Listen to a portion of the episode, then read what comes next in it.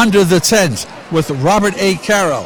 He's the legendary, highly influential author of The Power Broker, his bust out 1974 biography of Robert Moses, the most powerful unelected government official in New York State history, and the author of The Years of Lyndon Johnson, a four volume bio, with the fifth volume expected to be released soon.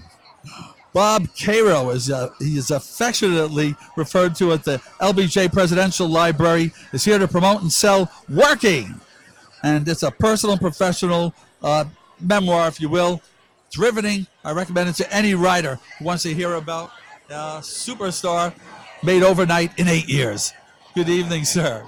Nice to be here, Michael. About four years ago, I listened into a conversation you had at LTV Studios here in East Hampton with Anthony Brandt, your old friend and the esteemed Sag Harbor author. And you referred to uh, Robert Moses as a powerful man, ruthless. Why would such a man allow you, a 28 year old unpublished author, to go ahead and write his unauthorized biography? And Well, he didn't want me to do it, but I went ahead and did it anyway. One of the ways you did it, really fascinating for a writer, is by using concentric circles of interviews. Uh, he didn't want to talk to me, and he said none of his friends would talk to me, and none of his family would talk to me.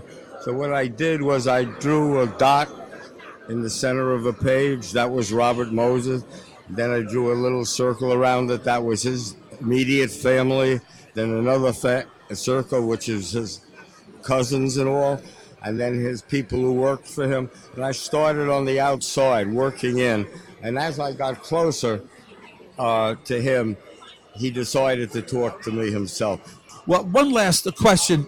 We're approaching the 60th anniversary of the assassination of President Kennedy. This morning, I read again chapter 11 of your fourth volume, Gave Me Chills. What's your assessment of President Johnson's response to the moment and his leadership through the transition the following six weeks up to his State of the Union speech in January of 1964? That's a very good question, Michael. It's one of the most inspiring things. He took command instantly. Uh, he was riding in that possession, that procession. Shots rang out. The president fell over in front of him. By that evening, he was totally in command of the presidency, and he passed so many elements of President Kennedy's uh, program in the next few weeks. you say LBJ as a person was at his ultimate best, but eventually it does go off the rails to some degree. What happens later? Well, Vietnam happens later, and um, that's as sad a story as his taking over the presidency is an inspiring story. Sir, one last question.